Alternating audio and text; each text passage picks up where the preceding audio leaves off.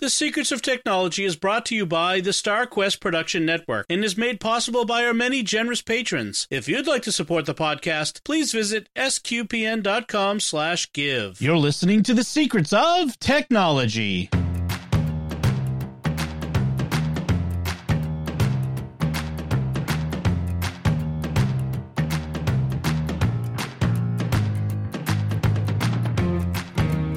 Hi, I'm Dom Bettinelli, and you're listening to The Secrets of Technology, where we discuss the technology news that's important to you from a uniquely Catholic point of view.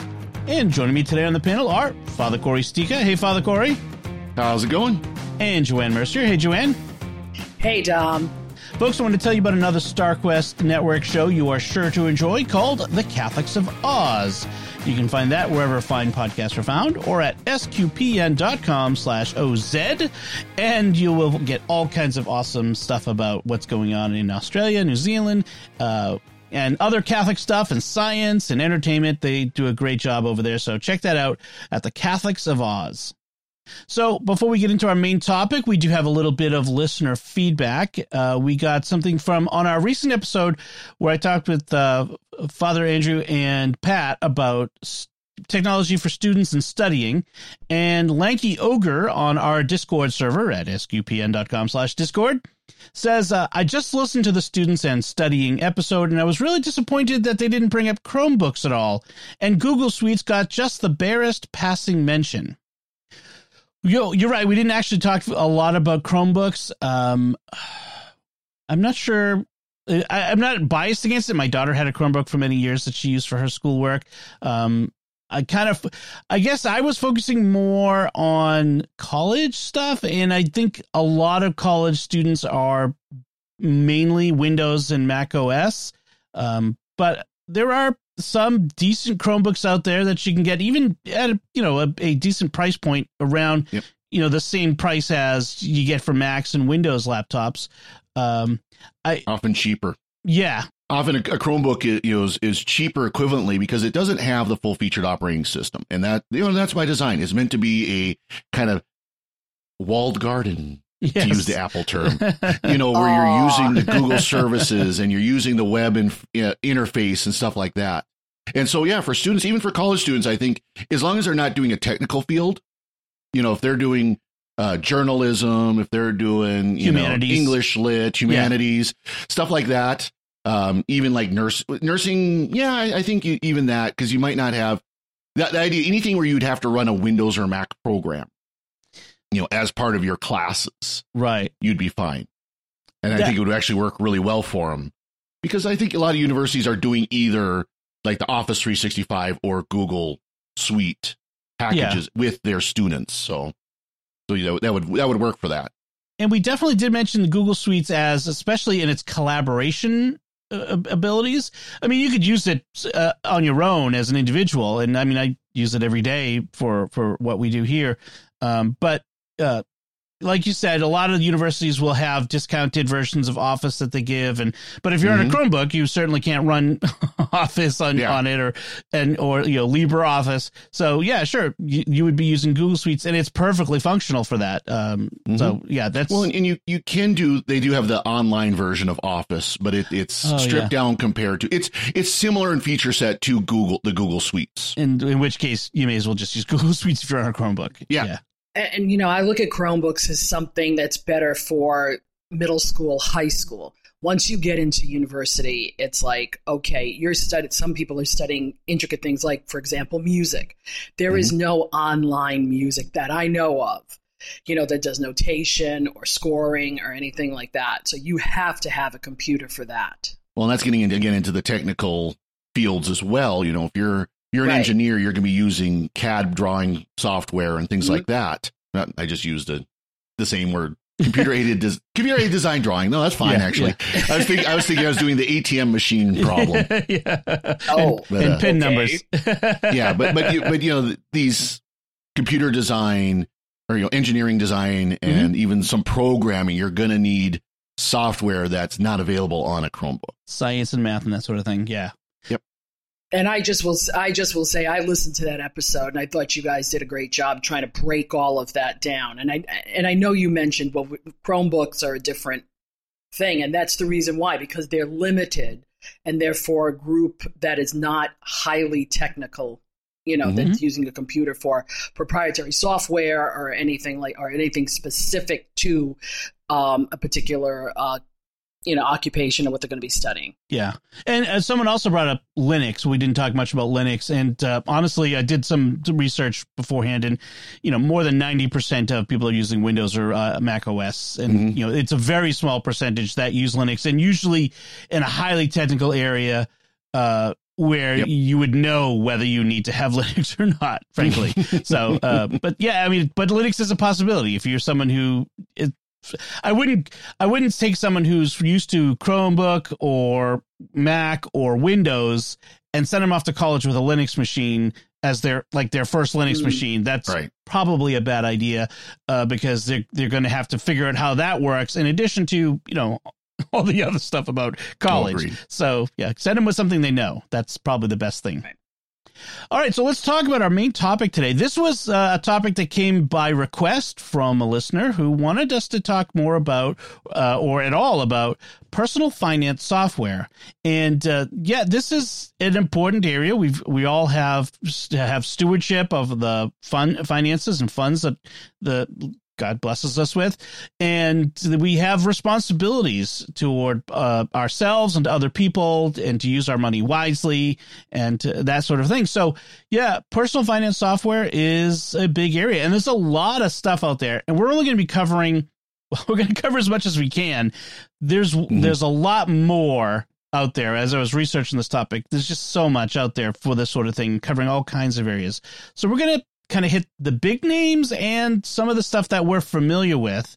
And if folks have particular questions about things, they can certainly ask us on our Discord or email us at technology at sqpn.com and we can come back to it. Um, but the first thing to say about this is the Intuit, the company Intuit, dominates this space. the vast majority, they have multiple different product lines covering this. They've purchased many companies. And so a lot of this stuff is going to, and we'll start with Intuit. They're the, the big behemoth in uh, personal finance software. Um, so, but just keep that in mind and we'll identify them. But we also have others other sources if you don't want to have to be beholden to Intuit. We have some others to recommend as well. Um, so we should start with the granddaddy of them all, the the big Kahuna, which is Quicken. Quicken is I gosh, I remember using Quicken on my Apple II 30 years ago, probably. I yeah. don't know, a long time ago. Quicken has been around forever. I think I had a 96 edition of it, you know, back on my old Windows 3.1 machine. yes. You yes. know, it was the first software I used. Yeah. Yeah, we've been using Quicken for a very long time as well. Yeah. So and and it's related to the, a, a, business product that they have. We're not going to be really talking about business class software, but you know they have QuickBooks and that stuff. But Quicken, they have multiple editions of Quicken available, but the basic package is is Quicken uh, Deluxe, I think they call it, and it's the thirty six dollars a year for the basic package, and it does traditional category based budgeting so it offers, you know, you could, you, uh, uh, you know, you have your budget area for housing and a budget area for food and, you know, that sort of thing. And um, it, it has all of the basic functions. And then there are uh, packages that give you more if you need more, if you have more complex uh, investments or rental properties and some other things like that. Uh, Quicken has basic uh, investment related features and it has some tax related features. And one of the things where it's apparently stands out is in what if analysis. So it lets you kind of say, well, what if I got a high, a raise or what if I spent more money in this area or what if I saved more and how that would um, pan out in the future. So, uh, you know, Joanne, you, uh, you said that you guys use your family, you use Quicken. Um, you know, is there anything particular with Quicken that uh, you prefer? Is it a better package? Have you tried other things? We, uh, my husband is a businessman, mm-hmm. so he has always been with the Intuit family of whatever, and he wanted me to get out of a, you know the paper checkbook into a digital checkbook. So I we just have the starter plan. Okay, they have for Mac at least they have three plans: starter, deluxe, and premier. And I just need it as a checkbook. Um, in in deluxe it gets bigger and premier you can even do retirement planning so of course i've started to say dear should we probably be looking at right. some of that um, but but i like it because it can be that simple the way i have it set it up set up is a basic checking account where I see check numbers, I see the payee, I see the category, deposits, amounts, and balance. So I'm good with that. It will, you know, you can click something, it'll show me my spending, and I cry every time I see that. Because when you, it, the key to this is using the categories. If you are really diligent and you, everybody you pay is in a specific category, you can see how much you spend at home, how much you spend for taxes, how much you spend for shopping. You know, if not, it's all over the place. You keep using under you know, un, uncategorized. You look at uncategorized and go, "Gee, what does that all mean?" yeah. um, what you can do with this also is you can hook it up to your account, your your, your bank checking account. account. Yeah, right. And I'm going to be the the real Debbie. Down. I I have not gotten into that because I've seen the problems that people have with it. If the bank screws up they're screwed up okay and and and so i keep everything i always have my window open for my bank i put in whatever comes in i put in my deposits in manually i just do it as a, as a safeguard. Your mileage may vary. But this has worked for us for mm, 25 years at least. And my husband actually uses the starter package to do his to run his tax preparation. He can instead quick quickbooks is too big. Quickbooks has gotten really big. We use quickbooks in the diocese uh, you know to manage the parishes and collaboratives so for us at home it's been you know this works fine for him but then my husband uses excel on top yeah. of it uh, yeah an excel Because- spreadsheet yeah yeah, he'll use an Excel spreadsheet because he is master of Excel and he just loves it and he can make it do That's anything he wants it to do. So, but these these are going up their subscription. I hate it because, you know, every year it's a new the new you know, it, it was Yep. yeah, it was 36 last year, it's 41 this year. What's it going to be next? That's the starter. What's it going to be next year? And the thing is, is with the starter, like if you need to track loans or investments, or you want to do yearly budgets, so that sort of thing, that you can't do that in the Mhm. starter. You have to move up to the deluxe, Right. and then Right. you know it goes up from there. So, I mean, in one sense, it's good because then you're not paying for features you don't need. But Quicken looks like it. Uh, it might be the more ex- expensive option for a lot of things. Um, so Yeah, because Something to their keep in their their del- their premiere is up to ninety dollars a year. Oh, yeah, Yep. Right. So that's that's what I'm saying. We've we've stuck with starter, and my husband can make anything work with the Excel spreadsheets. If he doesn't have it in Quicken, he puts it in Excel. One one thing kind of mentioned too is of course Quicken started as a standalone program that wasn't online, Mhm. and if you can get a legal hint legal copy of some of the older versions, that may be sufficient for you. yeah, Not again, really. Legal yeah. that does not have the online Right. stuff. Yeah. Right. That does not have the online stuff. That's the point. You know, I mean, some of the online stuff's not going to work. But if you can get the old, I mean, we're talking almost a decade old version of Quicken, but Mhm. you'd be surprised what you can find in places like Goodwill, yeah, you know, yeah. but um, True. you know, like for software. Yeah, you know, a box and stuff like that. If you can find that, that may be sufficient for you too, because if you're just doing basic checkbook stuff, you're not doing the investment, you're not doing the bank connections, you're not doing any of that kind of stuff. You know, maybe you're doing your budget in it. That might be sufficient. But again, I'm going to emphasize this legal, legal old copy. And they're Oh, out there. I- they are out there. I- I, I get you, but don't hook it up to a computer that goes on the internet. Because if it tries to phone home for any reason, right. yeah, QuickBooks will start saying, you need to get a subscription. And that's why we ended up getting a subscription. We had legal copies. Yeah. And they were just making it more and more difficult. They they should probably give you the nag screen, but they shouldn't cut you off. Yeah. Uh, they've. I, It Again, depends I'm on how the old. older I won't go. I won't go into what happened with QuickBooks. yeah. Or- or- Yeah, that's QuickBooks too, though. That's a whole nother. Yeah, Yeah. true, but So uh, one of the things you mentioned, Joanne, is the automatic syncing. A lot of these services will offer to automatically, if you enter in your account information for your bank, your credit cards, your loans, they will your IRA, all that sort of stuff. It will automatically download any transactions and information and try to categorize it for you. Use its smarts.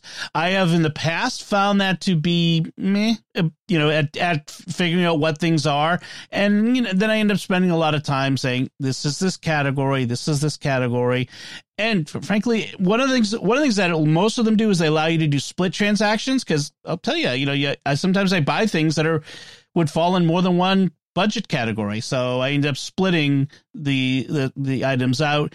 And uh, and so a lot of them will allow you to do Quicken will allow you to do split transactions, but that's a lot of work. That's a lot of time, and you have to weigh whether that is worthwhile. Are you getting is is it important enough to do all that categorization for you um, or uh, i would suggest sometimes if you really want to budget make big categories not fine you know uh, uh, small fine-tuned categories uh, you'll just save yourself time You mean not fuel for car number one, fuel for car number two? no. But if you're doing home, you really would want to separate utilities from sure Yeah. from other things. It also has a nice calendar feature too, where you can hit calendar. It'll show you what you did on every day. So if something got paid, this is what happened on this day, and you can see it almost like tracking your spending yep and tra- and tracking your your income. So it comes in. Mine comes in on a Tuesday, and by Friday, it's out the door. Uh, So Another thing to look for when you're looking for software in general, you know, is um, ones that have uh, bank bill pay, so that you can pay your bills through the software. You don't have to go to a separate bank website if if that's possible. Sometimes that's possible. Also, bill reminders is a very handy Mm. feature, so it can remind That's you when a bill's coming big. up, and you can even schedule bills. Um, I use my my uh, OmniFocus task tracker for for that, but you know, you could you know you could have that all in one place. So Yeah. So yeah, some of these some of these software packages you could just set up where every month on this date this bill gets entered yes, and it just Mm. does it. Right. And so you know that, you know, especially if that's an online automatic, you know, the, the gas bill gets paid every first of the month and it's done Yep. automatically and here's how much it's, you know, and then you just have to change how much it happens to be or whatever. Yeah. Um, yeah, that would be, yeah, that's a, that's great. You can either do that on, sometimes you can do it on the, the website of the company you're doing business with, or if it, they don't do it, maybe you can do it inside the software that you're using. So, uh, like I said, uh, Intuit has a lot of products. So they have another one called Simplifi, and it's kind of when I first encountered this, I'm like, "What's this? As why would I do this instead of just do Quicken?" So Simplifi is they bill it as simple finance tracking in five minutes a week.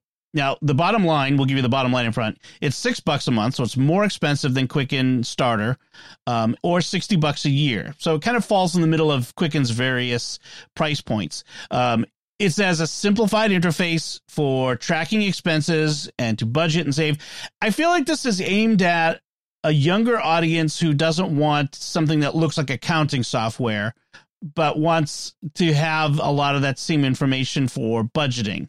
Uh, one of the, the features that it touts is that it automatically generates a monthly spending plan based on your income, bills, and subscriptions that it sees.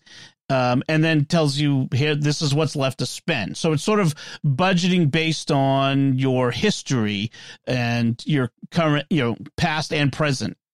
Um, it will auto detect bills, so it, it synchronizes with your accounts and auto detect bills, but it doesn't have bank bill pay, and it has only very basic investment features. So uh, one thing I'll, that I'll put in the show notes is a link to an article that compares Quicken to Simplifi and shows where one is better than the other, and it kind of weighs out the various aspects of it. But um, so uh, actually, I'm sorry, S- Simplifi in our next one, which is also Intuit pro- product, which is Mint, that compares those two, uh, the differences. Um, and yeah, I'll just briefly mention Mint. Mint is like it's it's very similar to Simplifi, where it auto detects transactions, it synchronizes with your accounts, uh, but it but it doesn't cost any money. It's actually free. The way that they offer it for free is by they offer you finance products based on your activity and you know what they detect in your bills and how you're spending money um, and so they'll offer credit cards and loans and that sort of stuff um, so it can be a little naggy a little annoying that way uh, the budgeting and budgeting and uh, uh, spending tracking tools are more simplified, more basic than than Simplifi's. Sorry, because I know that's going to sound confusing.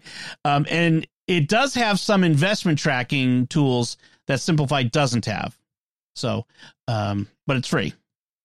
And see, when I was looking at Simplifi and, and Mint, I noticed Simplifi looks more like Quicken, just, you know, pared back. Mint is a totally different beast well, altogether. Good, but now good I can understand. Yeah, yeah, now I can understand why. Well, there's there's another good reason for that. Mint was not created by Intuit originally. It oh, was yeah. bought by Intuit uh, oh, uh, about a decade okay. ago or a little less than that. Yeah, because I, I, I played with it when it was still a, a, different when it was kind of a standalone thing. It kind of started as a mm-hmm. kind of a grassroots project that really developed, and Intuit said, "Thank you. Here's the money. Give us the product." yeah, you know. yeah, they, they they did. I actually I I used Mint as well uh, at the time, and um, it was okay. I just I found I tried to use it for what it is, you know, for the product it is, and uh, like a lot of these things, I just found that it didn't give me the. It's not that it didn't give me the information. I just found it. I spent so much time working on it, like yeah. you know, recategorizing things, and it wouldn't learn like hey, you know, every time you see this particular thing in my transactions, that's what this is. So every in the future, and that's one of the frustrating things to me is, is when these things don't learn. I want them to learn. Like every time you see this particular phrase, that means it's this. Um, mm-hmm. and so I that and I end up not using the product after a while because I just I don't I get annoyed with it. but uh, yeah, so Mint um, is is different. It's simplified, and and I feel like that's the, the the way that they've done this is like you have Mint on one end, Quicken on the other, and Simplifi in the middle, and that's why you have yeah. these these products in their in their range. Now, now is, is Quicken, uh, Joanne, is Quicken still a actual desktop app like it was back it's, in the day? It's desktop and iOS. Okay, but it, but so, it's still you still download an actual program to run Quicken, yes. and I think that's a key distinction too is oh, Quicken yeah. is still the old fashioned, you know, Windows or Mac based app, whereas Simplifi and Mint are both web based. That's true. Web and iOS and yeah. Android based. Yep. Yeah, so. and, and I've had a little bit of problem using Quicken on my iPad because it doesn't like to play the same way with the categories. Mm-hmm. So I end up using it mostly on the desktop. Okay. Okay. It's interesting that I thought they did have a web interface, but it but it is downloadable software too. Um, mm-hmm. yeah, I know now QuickBooks the, is a web interface now. Yeah, I was going to say QuickBooks is web yep. interface, and that they don't want you to have on your computer for because they want you to subscribe to them. right. Yep, right. Exactly. So uh, now, uh, while we're talking about the, all the various Intuit products, I just wanted to mention that there's another finance product that they have called Credit Karma that does your credit monitoring. It'll give you mm-hmm. your credit score and um, that basically for free. You get a free credit score.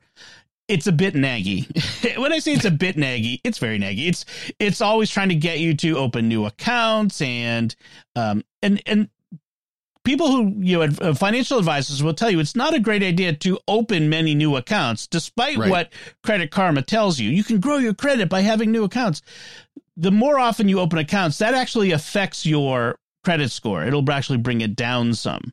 Yep. So, you know. Yeah, one, one, one thing it does where for, you know, supposed to give you, you know, a boost of your credit score. Well, part of it is giving you more credit available to you. Yes. You know, so that it looks like you're not using as much of your total credit availability. Right. You know, so if you go from, you know, 80%, 70% on credit cards to 50 or 60%, well, yeah, your, your credit scores can go up.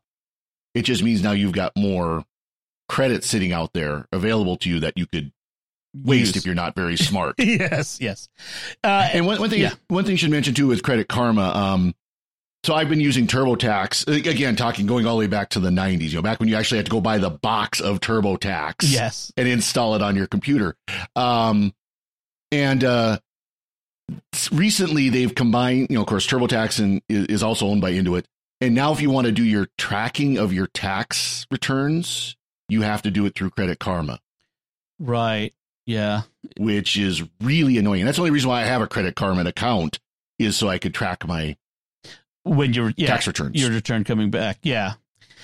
So yeah, I mean, it's be, you be careful with it. I mean, it's useful, and then there are other sources for your credit score for free. Like you can get free credit mm-hmm. scores from other places as well. Um, they have some premium products. I don't really see any point in and that you know and you know if you if you have a credit karma you go to credit karma and has set up an account it, you can if you're actually looking for credit a uh, car loan or credit card or mortgage mm-hmm. they have some tools to help you find those and so that can be useful if you're in the market for credit of various kinds but yeah. you know just be careful with the, what the recommendations and the nagging it gives you that's for sure mm-hmm. So, uh, so that's and that's so that's Credit Karma. And again, it's free for basic functions. There are premium products for some reason. I don't know why. So let's talk about another product that I've used before, which called YNAB, or which is short for "You Need a Budget." And uh, let me tell you, YNAB is a for some people is a way of life. I mean, mm-hmm. they evangelize okay. YNAB. It's like it's almost like a religion. Um, they because it, for some people it, this is the the way that like finally figured out a way to keep track of their money to get their finances in order. It just clicked for them. And and that's one of the nice things with having a variety of products out there is different people have different things that click for them. Someone who is an accountant or thinks like an accountant you know quicken is the thing. Someone who's a bit more you know on the humanities side of things, so we say. you know, some of these other uh, products might be a better fit. So YNAB is envelope budgeting, and which is different from traditional budgeting. Oh. So yeah. So every dollar that you earn in your paycheck is accounted for before it ever hits your bank, basically. And so you uh, you have envelopes, quote unquote, in this case virtual. In the past, it was literal envelopes. Like people would go mm-hmm. to the mm-hmm. bank, cash their check, have a bunch of cash, and have a series of envelopes that they would keep in a drawer it's a bad idea to keep that much cash in a drawer, but you know, but you know, this is the food money and this is the entertainment mm-hmm. money, etc. And you would spend those dollars, and when that money, when in that envelope was empty, you were done spending that money. Um, so it's it's more um, present budgeting rather than future budgeting in a sense.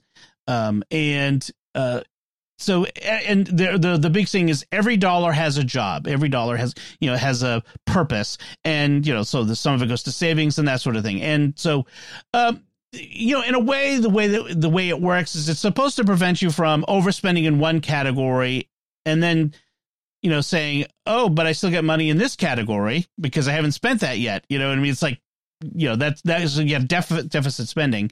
So this is supposed to prevent deficit spending uh, I used it for a while.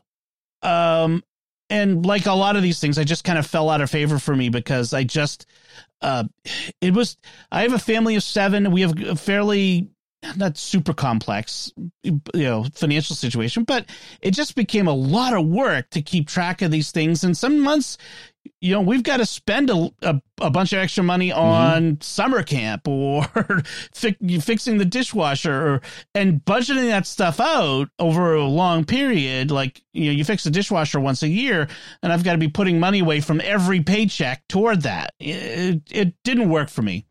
It is kind of an I, I idealistic, simplistic uh, model for budgeting. I mean, again, if your if your budget's my budget, personal budget is pretty simple. So I mean, something like this might work if I had the discipline to do it. Yeah, but you know, like like you said, Dom, there there are going to be things that are going to come up, and I, I know it does count for that as well. You know, okay, so your food budget, you went over your food budget this month. That's fine because it just means you're not going out to eat. And so you can take that money from the entertainment budget and move it to the food budget. Right. And stuff like that. You know, so there are ways to handle things like that. Yeah. But it's but if your if your budget is somewhat complex and it it doesn't have a lot of flexibilities for those kind of emergencies you're talking about unless you're planning you have your emergency emergency envelope you know, Yeah. things Mhm. like that. Yeah.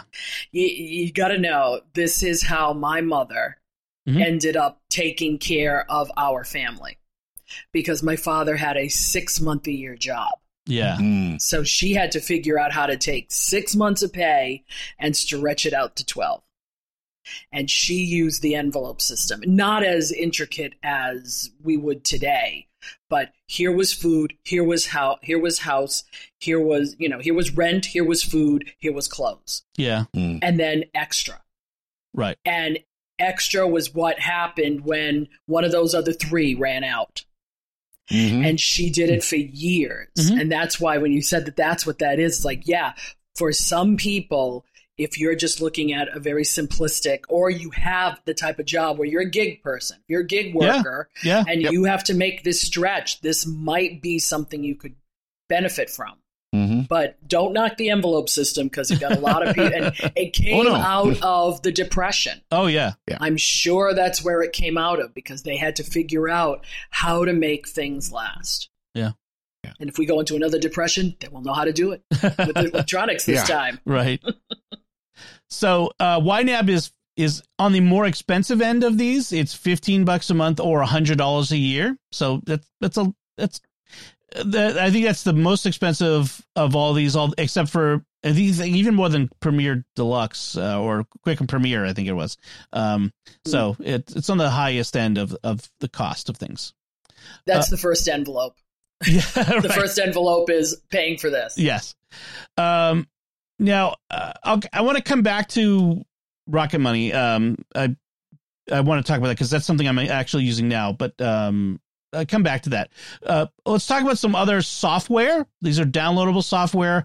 Um, Greenbooks eh, for Mac and MoneyWiz for Mac are two finance soft, uh, software. Uh, Greenbooks is thirty dollars. It's a you know one time purchase with upgrades, or it's part of SetApp, uh, and uh, which so it's basically free. And it's uh there's all they also have a ten dollar iPhone app, and uh, Greenbooks has basically two simple parts. It's uh, it does it, it shows you your breakdown and trends, and that's really what it's about. Is showing you the breakdown of your spending and you the trends of your spending. Um, budget is not necessarily ne- not necessary in this case if those give you enough data to keep track of your money. So for some people, again, their needs are simple enough that showing the breakdown of how you spend and the trend of your spending is enough to help you keep track of your money. Uh, MoneyWiz is another Mac uh, software. It's a subscription. It's five dollars a month, or twenty five or fifty dollars a year, depending on the features you get, or free with SetApp. So that's actually a nice uh, a- aspect of it. Um, it has lots of features. It is it is packed. It is a, it it compares to Quicken for its feature list, um, and it can do all kinds of complex transactions and accounts and syncing. Um, if you have bank accounts outside the U.S., it will it will sync with certain you know other you know outside the U.S. banks. So that's a, a possibility. Uh, there is a lot to this app. There's a, a lot going on there. Um, Father Cory, you had one that you wanted to mention that you use. Yeah, so I, of course, you know, for me, uh, cross-platform is a big deal. Um, Yes. it, has been for you know a long time, and what I use is called Moneydance. It's uh, from a company called Infinite Kind, and this one has been around for a very long time. I've been using it for almost twenty years, and it's it's a Java app. You know, it came out when Java was the big big hotness, and it still kind of sticks around. But the advantage of that, of course, is it is cross-platform. It works on Mac, it works on Linux, it works on Windows. It has iOS and Android versions as well that sync through Dropbox. Um, so that that makes it really easy for syncing and everything. And it's I, I would say it's fairly feature parity with Quicken as well. Mhm. Um, it does it does have a lot of your budgeting. It does a lot of your tracking, your categories, your all that kind of stuff. Uh, can do some investment. I haven't really played with the investment side of it, but it can do some of that kind of stuff. Uh, if you, it, it's sixty five dollars for two years of updates. So what it means is if you bought it right now, you would get the twenty twenty three and twenty twenty four versions for sixty five dollars. Mm. But then you could keep using the 2024 version for the rest of your life, for as long as you know you can get the software and use it. Right. Um, or it's nine dollars a month, and that's with just continual updates. And but that also allows you to do the online banking component, where you can go and connect your bank accounts, and it sucks it down mm-hmm. instead of having to do the export from your bank account and import into here. Um, yep. So that that helps that helps a lot for for being able to kind of keep track of that if if you want to do that. But it, it's just it's something I've used again. If, if you're familiar with Quicken, you're familiar with some of these other software packages. It's pretty much the same thing. Um, big advantage again is it's cross-platform and it is a dedicated app. Yeah. So that you do, you know, again, you can buy one license and keep using it. I can keep using one of my old licenses if I wanted to, because they do up, allow upgrade, upgrade paths as well. Mm-hmm. So if you say you bought the 2023 license in 2025, you can pay like half cost or $25 for the mm-hmm. next license and the next, you know. Yep. So uh, they, they want you to keep using it, you know, and of course they, they, they, but they want to have it so that you have the freedom to just say, okay, I, I paid enough for this and I'm good to go. So, but it, like I said, it does a lot of the Quicken stuff and, you know, those features.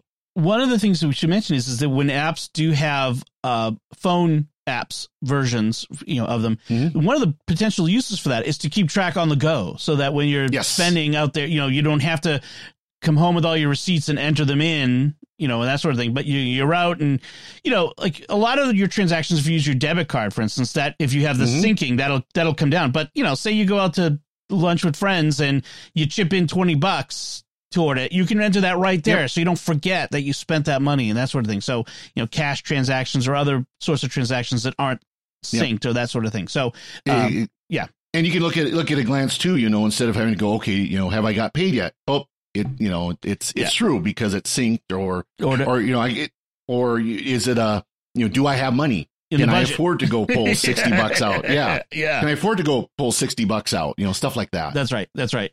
Um, and you know, there are a lot of banking apps where you can look at your your uh, you know, your bank lets you look at your balance, but that doesn't tell you about your budget, and that's one of the things that, that that's good. Uh, so I wanted to talk about Rocket Money uh, briefly. This is one that used to be called Truebill. And it does a lot of the same things where it keeps track of your spending and your income and categorizes things.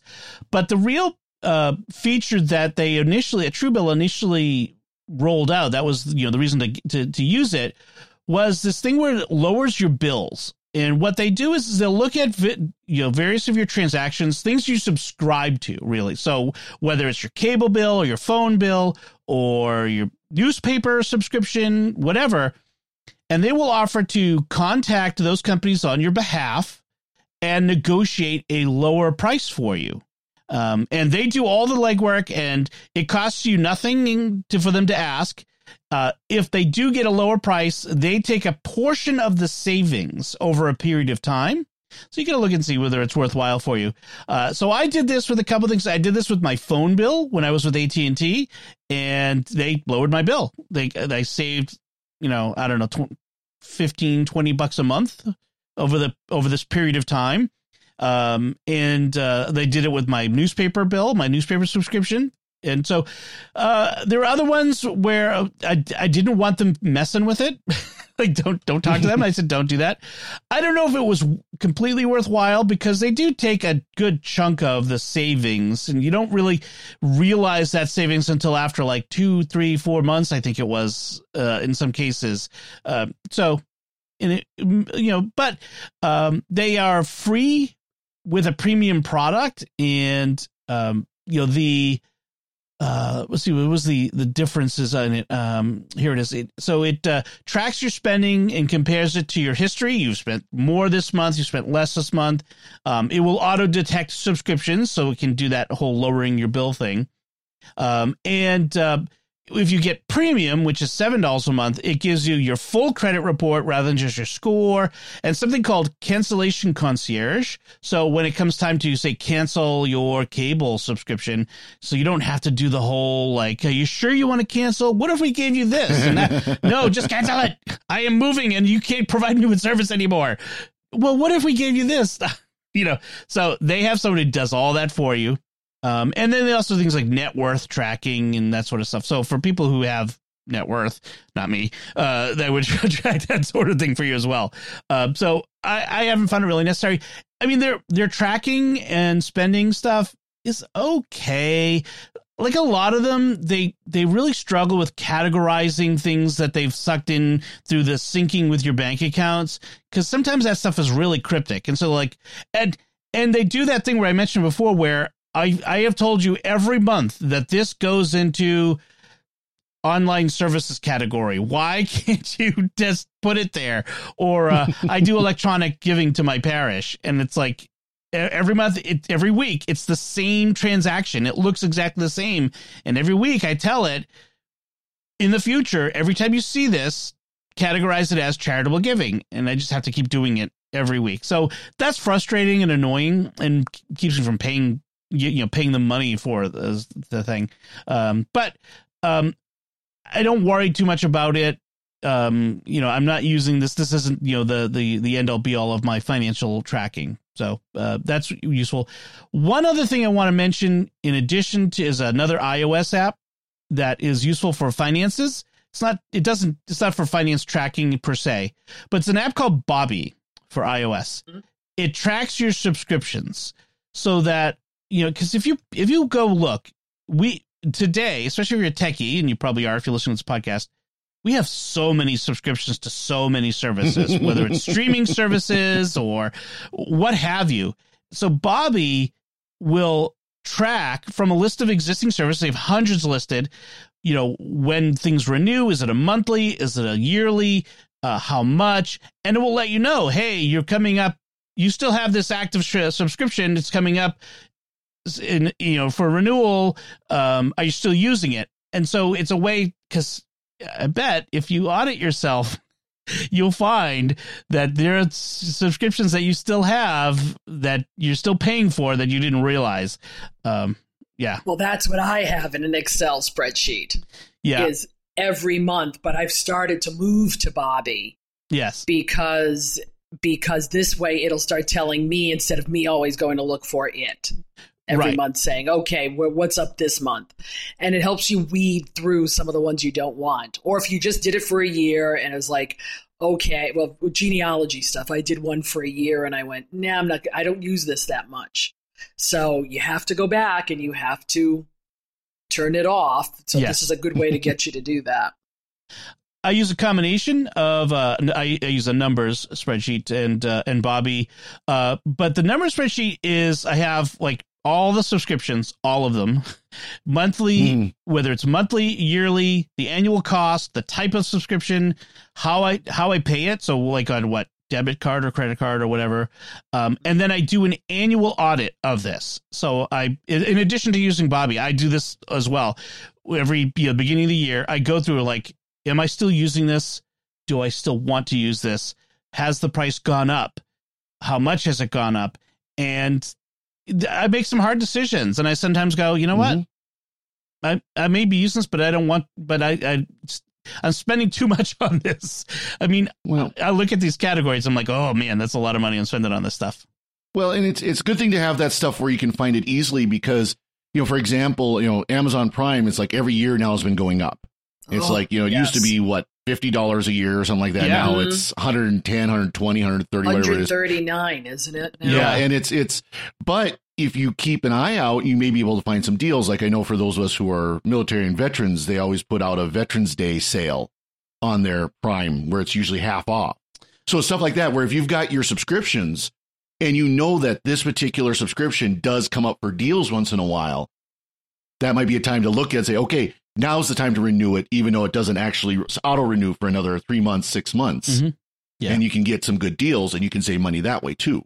That's that's the game we play with streaming services. You know, you, right. you wait for Black Friday sales and deals, and it's like, okay, now you can get Paramount for half off for the year. Yeah, and yep subscribe while the show is that you want to watch is on and then cancel for a few months and mm-hmm. and that's why they're coming rolling them out one right after the other after the other the way yeah. they do these days yeah um so when, when just yeah. one thing just go back to to rocket money uh should, should just mentioned uh it's part of that if you've seen the commercial for rocket mortgage it's it was that's that the other ones that bought app it. was bought by them yeah and they are Intuit affiliated because Rocket Mortgage was originally Quicken Loans. Right. but they right. are not owned by Intuit. But if it's a concern of having, you know, even even connection with Intuit, that's something to be aware of. That's true. Um, but it, it's again, it, it, could be, like I said, they are separate companies. They are not. They got spun owned off. by Intuit. Yeah. Yeah. Well, it was never a part of Intuit. It was a licensing thing Oh, okay. as Quicken Loans, yeah. but it's still it's just something to be aware of. That if it, you know if, if you're concerned about Intuit, that's something about that you should be aware. So Yeah. So uh so that's that's um my list. So Father Cory, you use um, Moneydance. Uh, Joanne, you said you guys use Quicken, and uh, so uh, so I should probably just like so what I use is I use a little combination of Rocket Money, my bank's uh, app, uh, you know that their, their website and, and app, and uh, spreadsheet. And that's basically what I use. I've I've tried these. I may go try them again. I've tried MoneyWiz. I don't think I mentioned that, and I've tried some of the others, and it just is. I it just you know with a family of seven, it just it's a lot of time spent categorizing and i'm like i'm not sure that's useful for me that categorizing maybe if i were a more accountant type of person it would be better but i just can't get my head around it and you know I, I can't say I've always been a, a, a financial whiz. I, in fact, I will say I've never been great with finances. in my 50s, I'm finally getting into a place where my finances are, are, are looking better. Um, but nevertheless, uh, you know we are where we are and you know i'll keep trying things as they as they improve frankly i think ai we'll talk about it in a bit could improve this area a lot by being smarter about transactions and what they are and how they fit i would love that that sort of assistance. So excellent. So that's uh our talk discussion of personal finance software. And if you have any particular questions in this area or other products that you, you folks would like to mention and recommend you can do so by emailing us at technology at sqpn.com or you know join a conversation in our discord at sqpn.com slash discord so before we move on, I would like to uh, take a moment to thank some patrons who have added us to their budget to help us continue to bring you the secrets of technology, including uh, Cyprian C, Ron B, Damian M, Gene L, and Chad M. Their generous donations at sqpn.com slash give make it possible for us to continue the secrets of technology and all the shows at StarQuest. And you can join them by visiting sqpn.com slash give. And when you put those into your finance software, make sure to mark them as tax deductible because SQPN is a 501c3. All right, so let's talk about some headlines.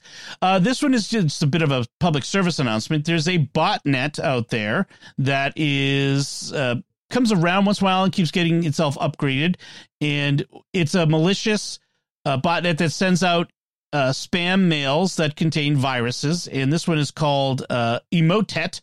And what it will do is it can send an email that appears to come from someone in your contacts uh, where addresses you by name and seems to be replying to an existing email thread and it will contain an attachment i think a word doc is usually or some sort of office document um, and that document will then have a virus inside it. Um, one of the things to to keep in mind is is when you get office docs that have that are very large like this it's they talk about ones being over 500 megabytes which is frankly I'm not sure my I could take you know, my software would download an attachment that large, but um, if you get attachments that large from people that you know, and especially when you're not expecting it, be very wary. The reason it's that large is because that usually uh, chokes virus detection software, so they artificially enlarge it with all kinds of spurious data to make it you know pass by the virus detectors. So. Um, something to keep yeah, in mind. It's, it, it, one nice thing is a lot of um, your email clients, whether it is Gmail or if you're using Proton Mail or one of the, you know one of the online mail services, or if you're using Thunderbird or, or something like that, it will show you the size of the of the attachment. Yeah, where you know you, you where you click to download the attachment or view the attachment, it will show you the size of it. Yes. So that's that's something good habit to be at. You know, kind of glances. Okay, one meg, two meg, yeah, not not a big deal. That, that might have a few pictures in there. 500 meg. Mm. I don't want 500 meg attachments from people. da- danger, Will Robinson. Danger. Yeah. You know. Um. Yeah. you know, and all I keep thinking is filters, filters, filters. I know some of this comes from norm from your regular contacts, but I know my regular contacts enough, and if they send me something, they usually tell me I'm going to be sending you something. Right. Right. You know, if they just send it out of the blue, the first thing I would do is pick up the phone and say, "Why did you send me this?" Well, and it, it, the way that they're they're trying to trick people is that it's part of an existing email thread. So mm-hmm. unless you're expecting a large attachment as part of an existing, you, you know, right. that's a red flag.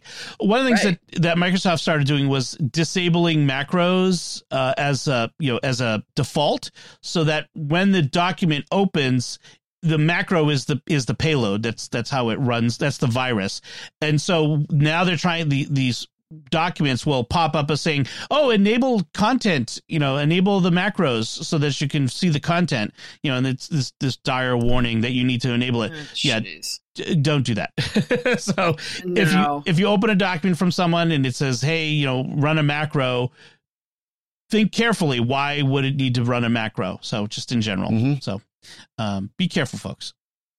So uh, our next headline is a specifically Catholic technology story. This is um, there's a new Blessed Carlo Acutis VR game coming out this October, and it Blessed Carlo it was the 15 year old Italian video gamer, uh, you know, uh, kid who has been beatified and is on his way to canonization, and the um, and he, you know he he's known for having built a Eucharistic Miracles website back in the early you know 2000s and um, mm-hmm. you know like Star Wars and was you know did some programming and that sort of thing. So um, the this new game called the Acutis game uh, is billed as an open world VR video game that lets you join him, Blessed Carlo, on epic adventures through time and space. He's not the the the, the doctor from Doctor Who, but uh, from time and space through church history, meeting you know famous you know meeting saints and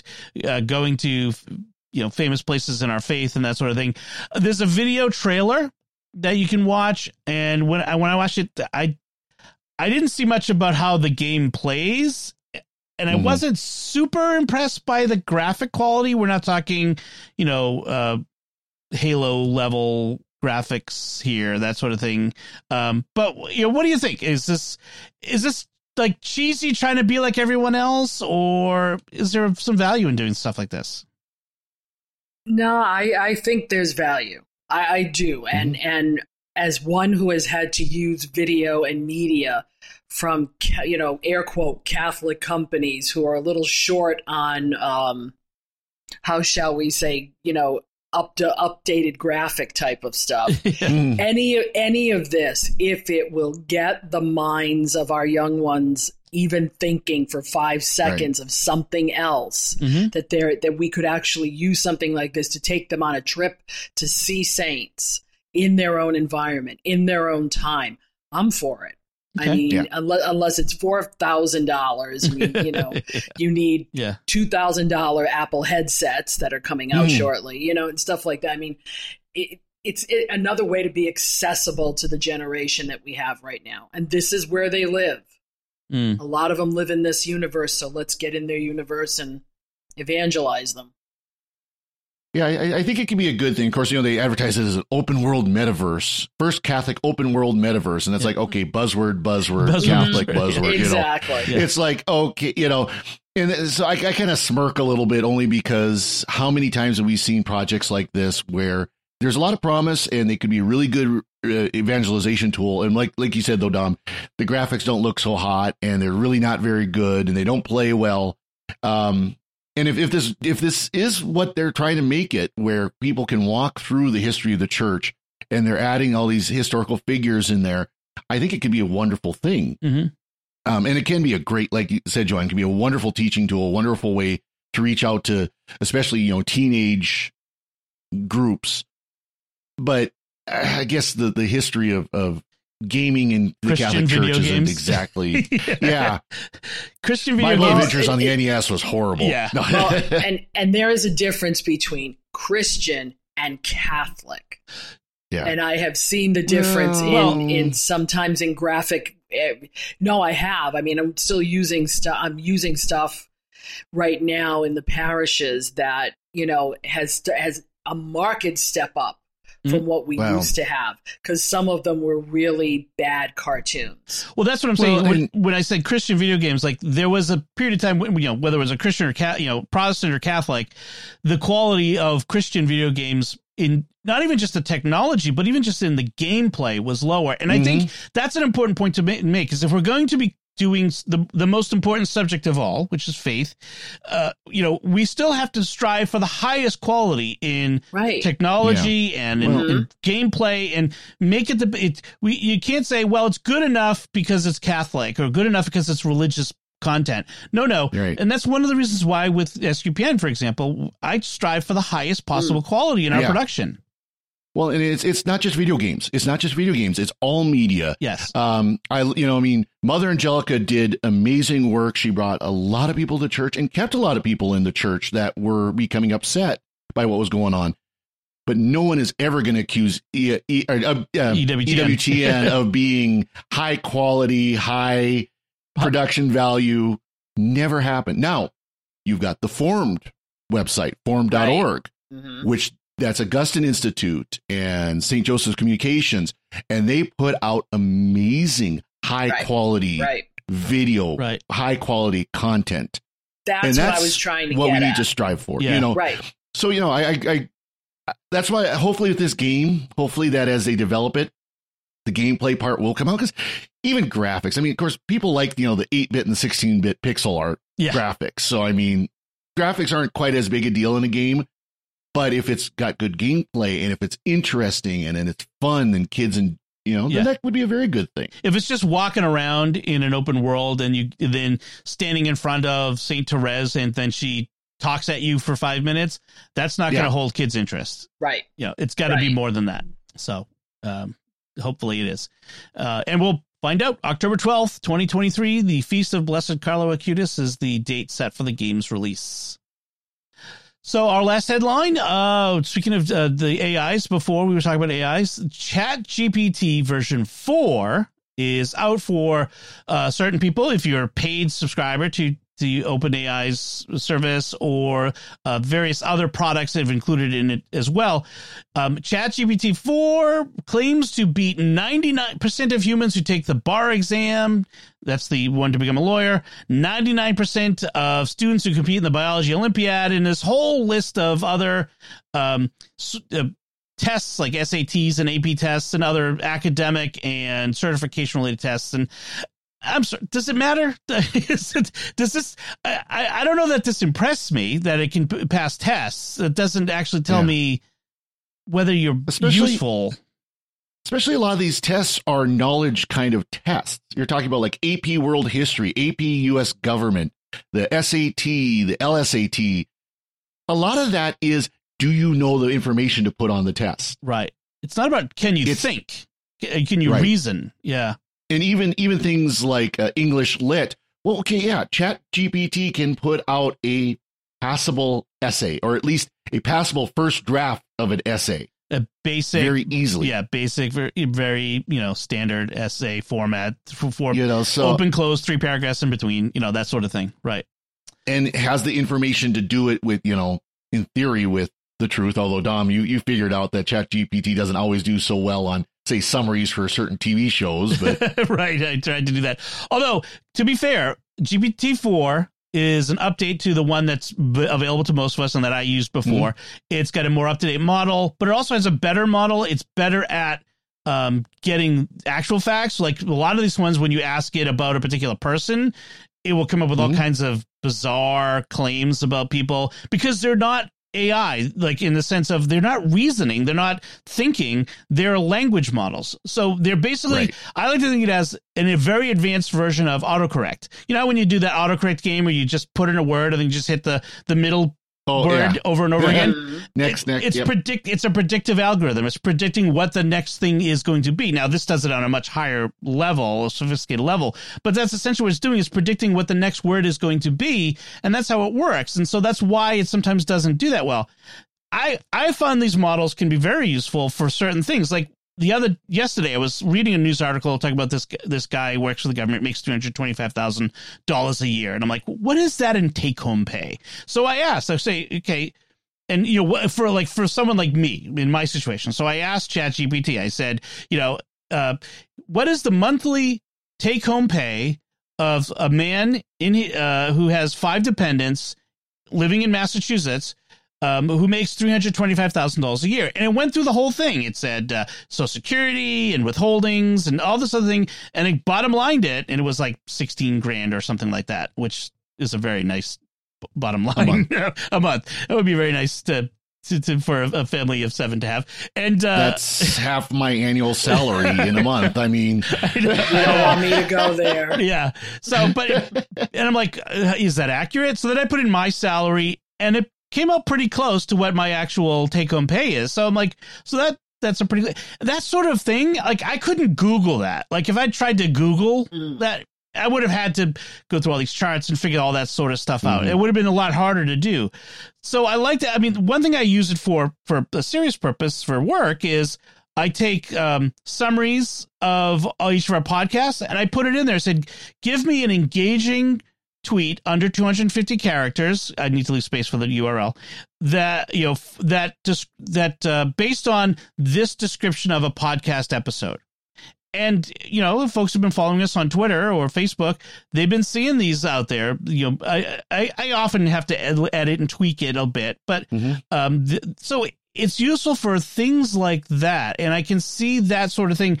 I don't ever seeing this an AI being uh, good enough to be a lawyer because being a lawyer isn't about passing the bar exam. right. You know, passing. I mean, being good in life at anything isn't about passing a test.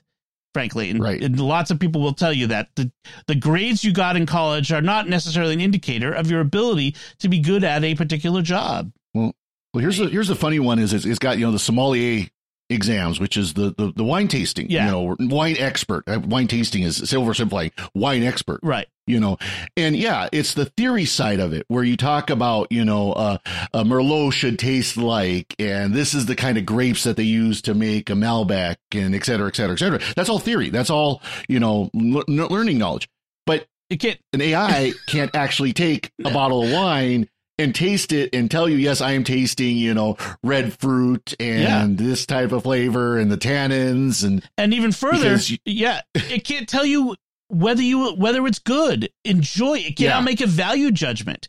And that's the big area where AI will never get there because AI is never going to be sentient. It's never going to be a person, no matter what these people say. The, uh, data is a toaster, I guess, as Jimmy Akin famously said, Mhm. and it's never going to be able to thing make a value is- judgment. Go ahead, Father Cory. one, one thing it will do though is it could tell you what are some good food pairings to go with it. Definitely. It could. It could. You know, because it would know that again, like this kind of food, this savory food is good with a sweeter wine or vice versa or Which would be based on knowledge gained by human beings who've tasted. exactly. Yes. Exactly. So they're useful as assistants or tools, but they're never going to replace people for a lot of these things. I would like to see it take a music exam.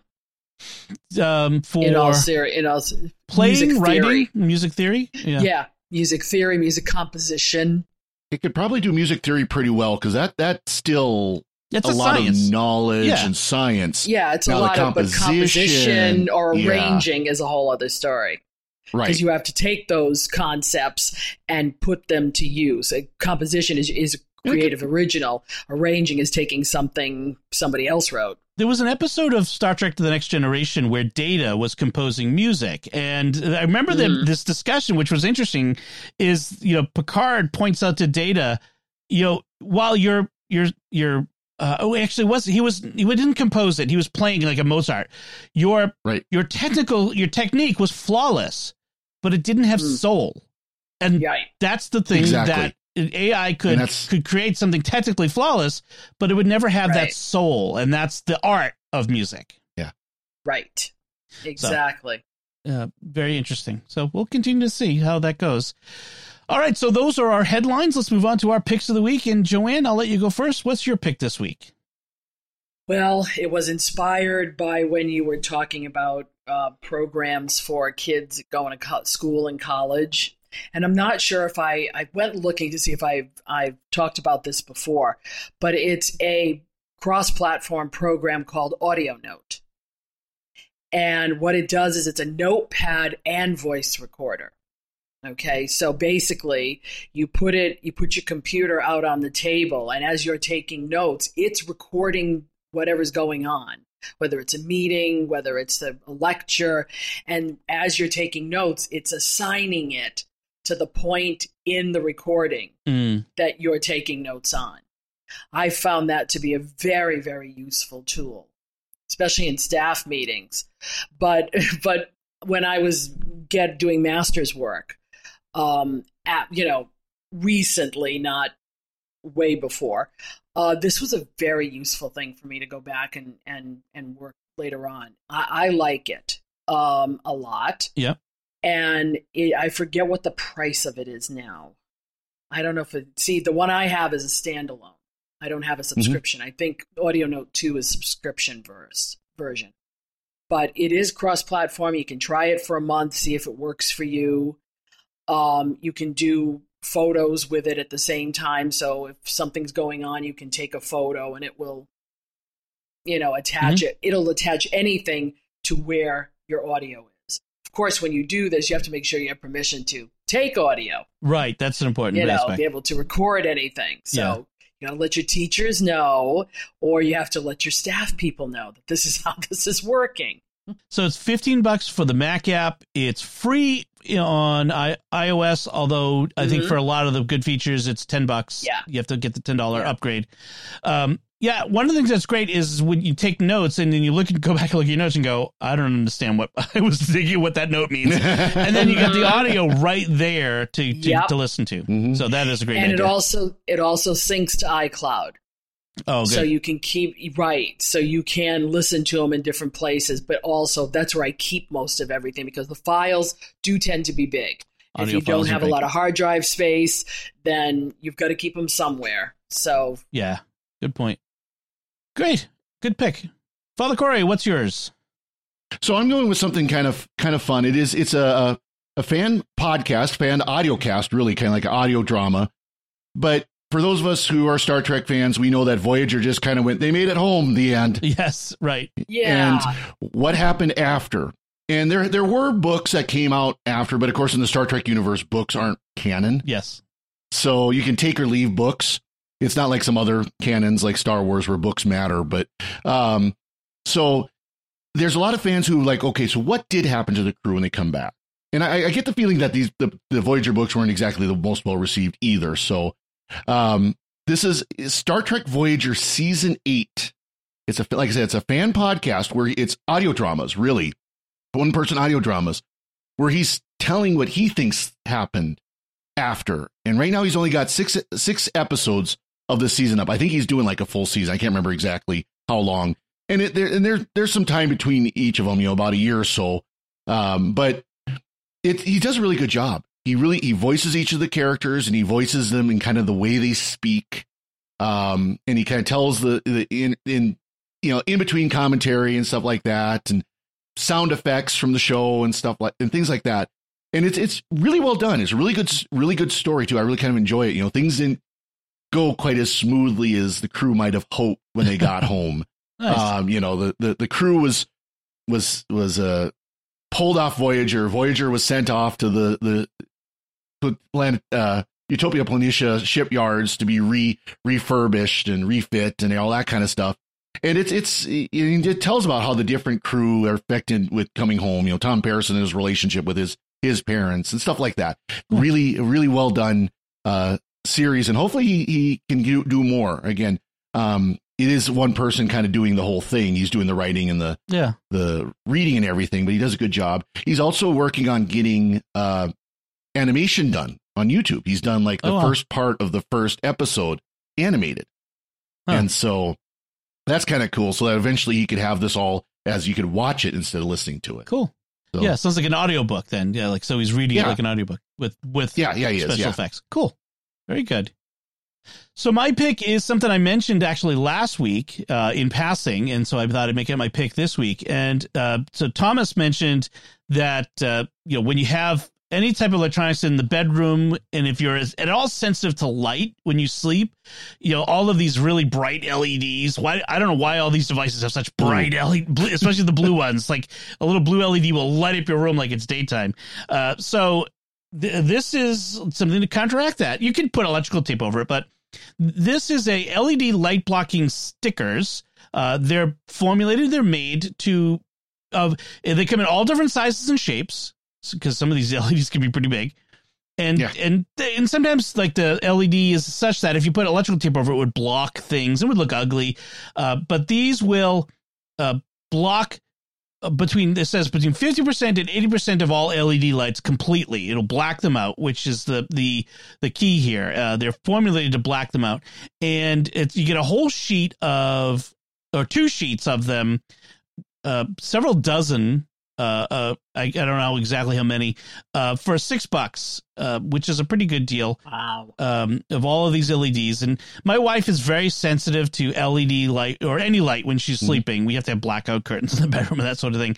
And so, um, th- this was the solution to block all of the, like the chargers and all the other things that have little lights that are on in the night. So, Where was this I- when I needed it? yeah, I was gonna say I I need this. My, I'm one of those that I, I I'm fairly sensitive to light as well. You know, I'm glad my my alarm clock, for example, you can dim it down to almost invisible during the day. right. You know, but the, yeah, you get those little phone chargers, and they've got this one little light that always happens to point Yep. right at your face. Or- Never fails. air conditioners is, is another big uh, culprit. They have these those those big you know uh, screens, and so these have large rectangles that can go over something like an air conditioner light, um, like the mini splits that above your bed, for instance. We have that, or air filters. I mean, there's all kinds of things. So I found it's a hundred stickers per sheet, so you get all kinds of stuff, and uh, so very useful. All right. So those are our picks of the week. And that's it from us. We would love to hear your feedback on anything we've discussed today. You can let us know by commenting at the show at sqpn.com slash technology or the StarQuest Facebook page, facebook.com slash starquestmedia. You can send an email to technology at sqpn.com or visit the StarQuest Discord community at sqpn.com slash Discord. You'll find links from our discussion and picks of the week on our show notes at s at starquest.fm slash tech 209 tec 209 that's the show number. Remember to like the episodes of secrets of tech on our facebook page retweet them on twitter where we're at sqpn leave us comments wherever you find us. We love to hear from you. Until next time joanne mercier thank you for joining me in sharing the secrets of technology. Thanks, Dom. father Cory Sticha, thank you as well Thank you, Dom. and once again, I'm Dom Bettinelli. Thank you for listening to the Secrets of Technology on StarQuest.